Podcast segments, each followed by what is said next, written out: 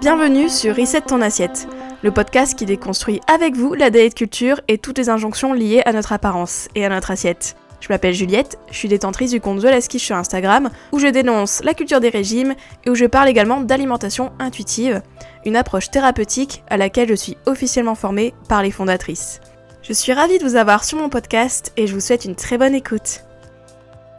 Avant de commencer cet épisode, je voulais juste informer que je délivre une nouvelle masterclass, euh, une masterclass offerte qui s'appelle « Comment concrètement accepter son corps sans faire de régime ou passer sur le billard ». Donc si ça t'intéresse de repartir de cette masterclass avec des outils, avec des pratiques concrètes pour peut-être améliorer ton propre rapport au corps et avancer, eh bien n'hésite pas à te joindre à ma masterclass, on sera tout en live, ça va être très chouette, je fais qu'une session, donc le lien pour t'inscrire est en description de cet épisode ou sinon tu vas direct sur mon site thelastquiche point fr slash masterclass, donc c'est jeudi prochain quinze février deux mille vingt-quatre à dix-neuf heures, voilà voilà, hâte de vous y voir, je vous laisse avec l'épisode. Bonjour à tous et bienvenue dans ce nouvel épisode de Reset Ton Assiette. Alors aujourd'hui on va parler du mental, alors la place du mental en alimentation intuitive, parce que je vous le dis souvent hein, sur ce podcast, que l'alimentation intuitive ce n'est pas qu'écouter ses signaux, que on enferme l'alimentation intuitive à l'écoute des signaux, même si bien sûr l'écoute des signaux est importante, mais il n'y a pas que ça. Notamment, il y a le mental qui joue quand même sa partition dans cet orchestre, hein. Et donc, je voulais revenir avec vous sur la place du mental dans cet épisode. À quel moment, en fait, le mental intervient dans notre alimentation, dans notre comportement alimentaire, quelle place on peut lui donner, et aussi, dans quel moment, bah, le mental prend trop de place, et du coup, eh bien, c'est peut-être intéressant de voir à quel point il prend de la place, dans quels aspects,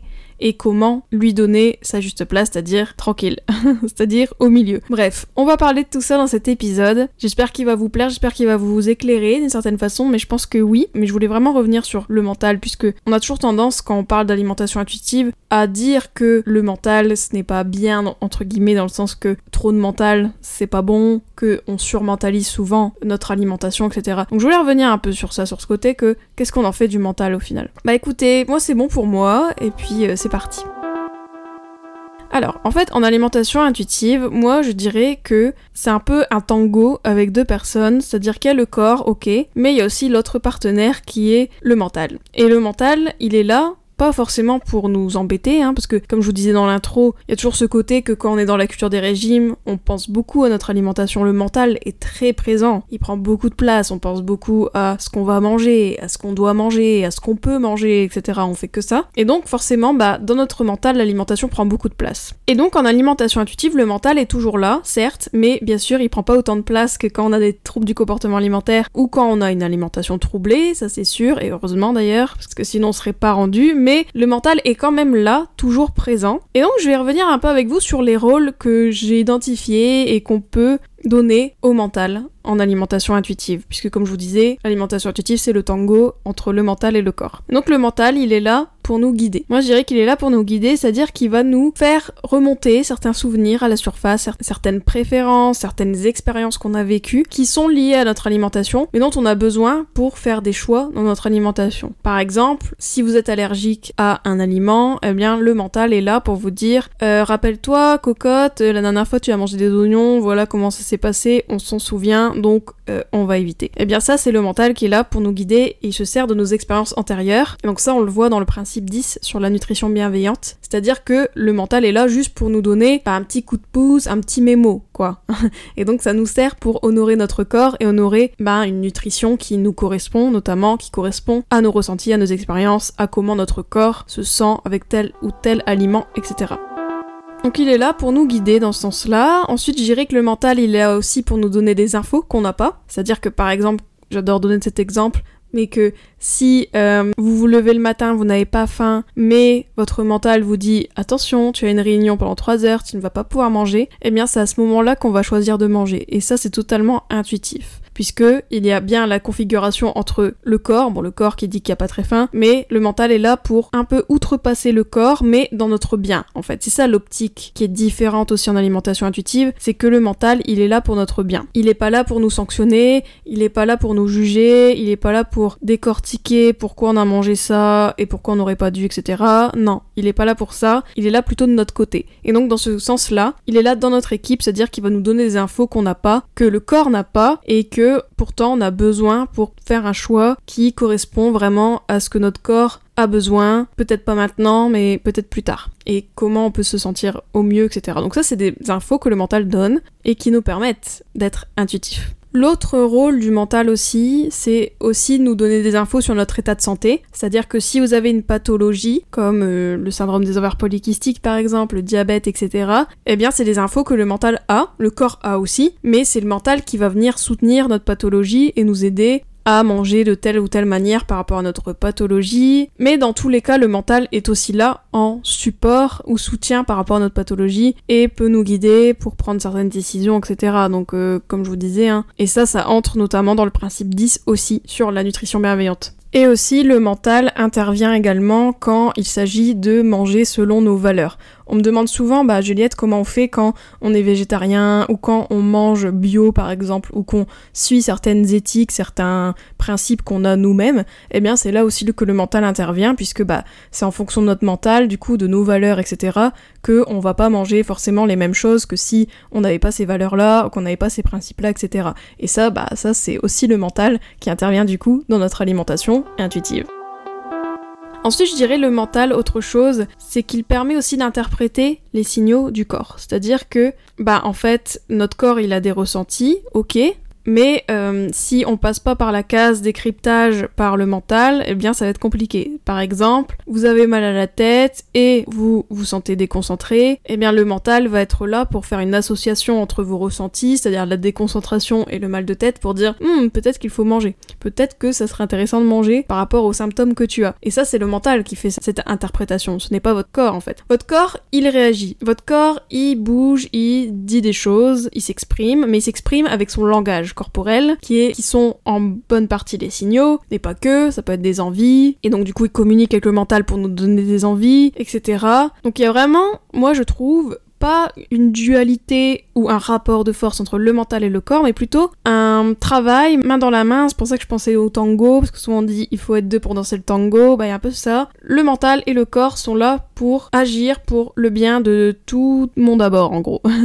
Par exemple, le corps aussi peut exprimer des envies par rapport à un aliment particulier, mais du coup il va passer par le mental pour nous donner envie de cet aliment que le corps a besoin. Vous voyez ce que je veux dire? Donc il y a vraiment une passation d'infos, et dans les deux sens, et donc c'est très important de se dire que le mental, du coup, n'est pas là en mode juge, en mode il est au-dessus du corps, et cetera, mais plutôt, voilà, l'un dit à l'autre des choses, l'autre dit à l'autre d'autres choses, et il y a une certaine harmonie qui se fait entre les deux, et il y a une certaine euh, interaction qui est hyper intéressante. Et donc c'est pour ça que je dis que le mental en alimentation intuitive, il est pas non plus à jeter aux orties, puisqu'il nous aide en fait à nous écouter. Parce que si on écoutait stricto sensu nos signaux, on aurait du mal à interpréter, on aurait du mal à comprendre, on serait perdu en fait. Et donc le mental est toujours là pour donner une autre couche au ressenti corporel qu'on peut avoir et qu'on peut ressentir, qu'on peut expérimenter. Et il y a aussi un autre concept qui est hyper intéressant en alimentation intuitive qui s'appelle la congruence choix alimentaire slash ressenti physique. Alors je vais vous expliquer ce que c'est la congruence. Alors la congruence c'est un critère qu'on retrouve notamment dans l'échelle de l'alimentation intuitive, donc la Intuitive Eating Scale qui a été développée par Tracy Tilka, j'en parlais dans l'épisode précédent sur... Euh, la science, ce que dit la science sur l'alimentation intuitive. Donc cette échelle a été développée par une chercheuse, par des chercheurs, et cetera. Et dans cette échelle, il y a plusieurs critères qui peuvent nous dire si on se rapproche d'un mangeur intuitif. Et notamment, il y a la fameuse congruence. Alors ce mot, euh, je sais, est bizarre, mais c'est un mot français. La congruence, c'est-à-dire qu'en fait, la congruence, c'est un peu en gros... Ah, vous voyez quand on dit quelque chose est incongru, bah là c'est l'inverse, c'est-à-dire que c'est congru.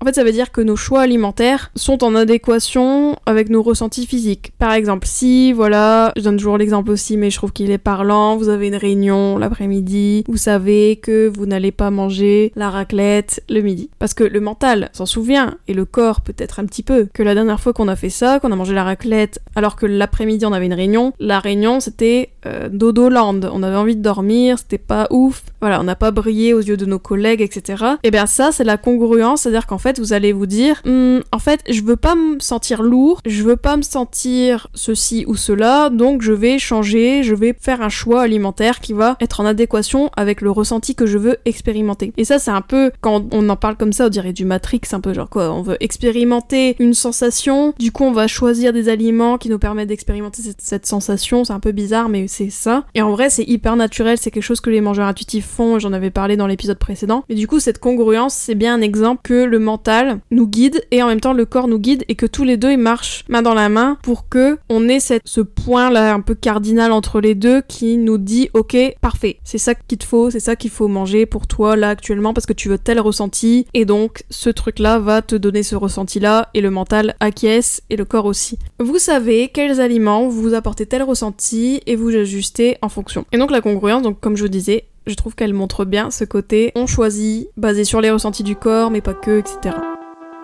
Et cette intégration des deux, cette intégration du mental et du corps, c'est quelque chose vraiment fondamental en alimentation intuitive et c'est ce qui correspond à ce qu'on appelle la santé authentique, c'est-à-dire votre propre santé à vous. Elle se base sur vos expériences, sur votre mental, ce qui vous dit, sur vos goûts, sur vos souvenirs, et cetera, et cetera. Tout ce qui fait de vous vous en termes d'identité, hein, même mentale, on va dire, qui a lieu dans le mental. Et en même temps, il y a le corps qui est là pour communiquer des choses, pour nous donner un avis sur nos besoins, et cetera, et cetera.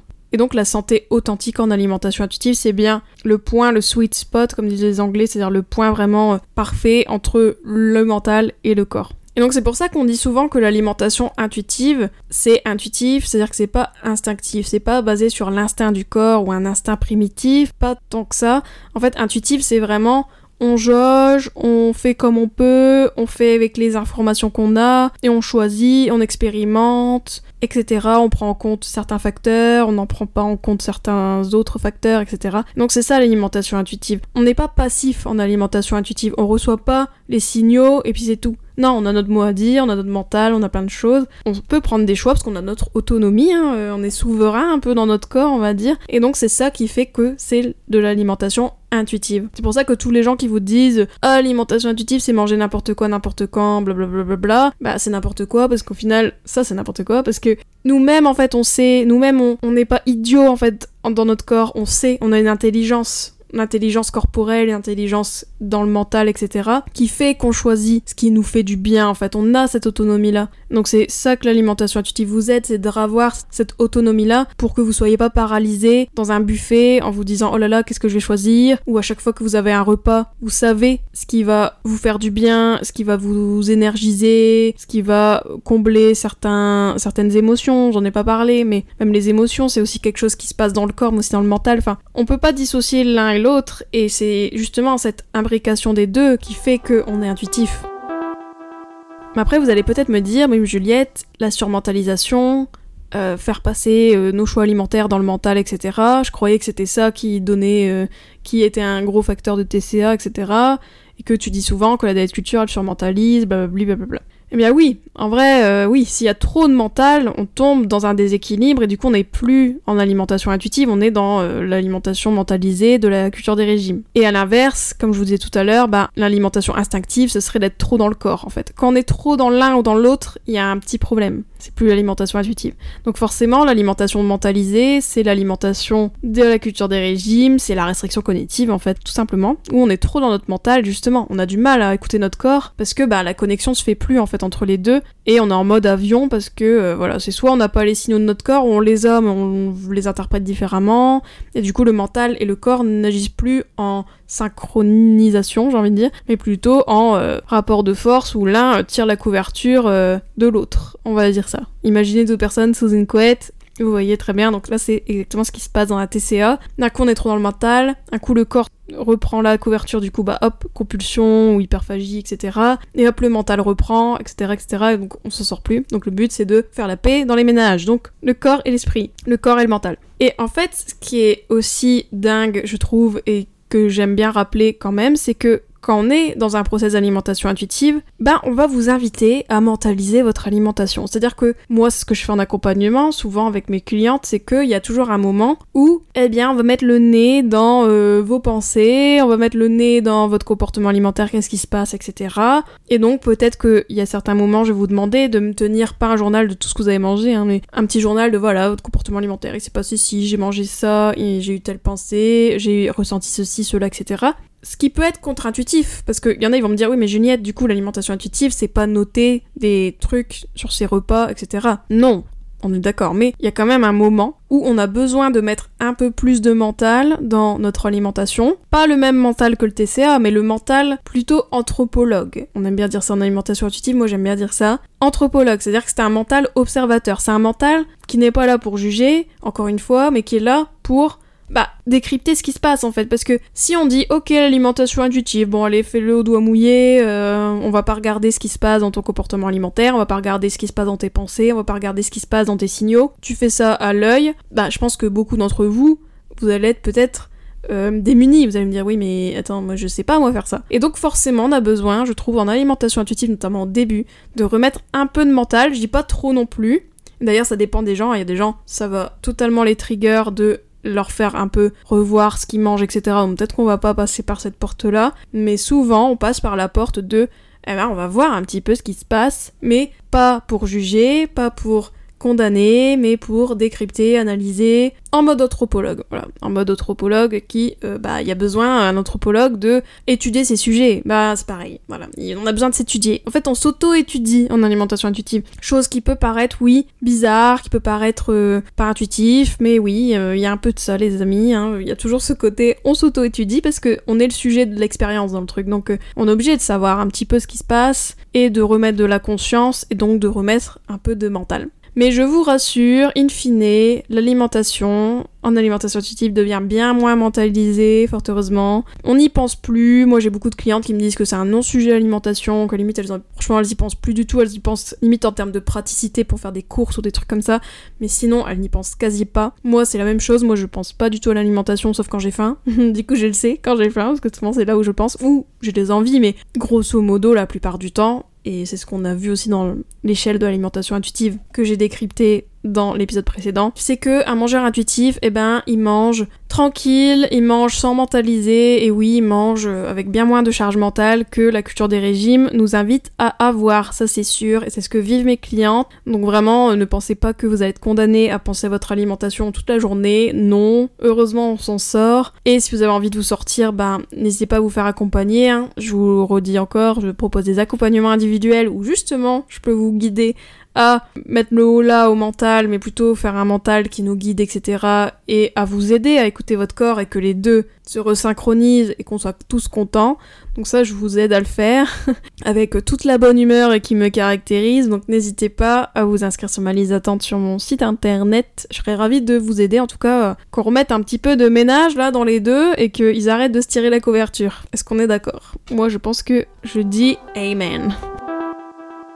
Bah écoutez, c'est tout pour moi pour cet épisode, j'espère qu'il vous a éclairé, qu'il vous a peut-être donné des petites pistes par rapport à vous, et que vous comprenez enfin la place du mental en alimentation intuitive qui, du coup, eh ben, comme vous avez pu le voir, vous avez pu l'écouter plutôt, eh bien, il a une place à la table, mais pas de la même manière que la culture des régimes. Voilà, voilà, bah écoutez, n'hésitez pas à me faire un petit retour sur l'épisode si ça vous a plu, si vous avez envie d'autres sujets, n'hésitez pas à me les dire aussi, à me les soumettre par mail, par D M, Insta, et cetera. En attendant, je vous fais de gros bisous, et on se retrouve la semaine prochaine pour creuser un autre sujet. Mm-hmm. Ciao, ciao! J'espère que cet épisode t'a plu. N'hésite pas à le partager et à lui laisser une super note sur les plateformes si c'est le cas. Vous pouvez toujours me retrouver sur mon compte Instagram thelastquiche. Je vous dis à très vite pour un nouvel épisode de Reset Ton Assiette. Ciao!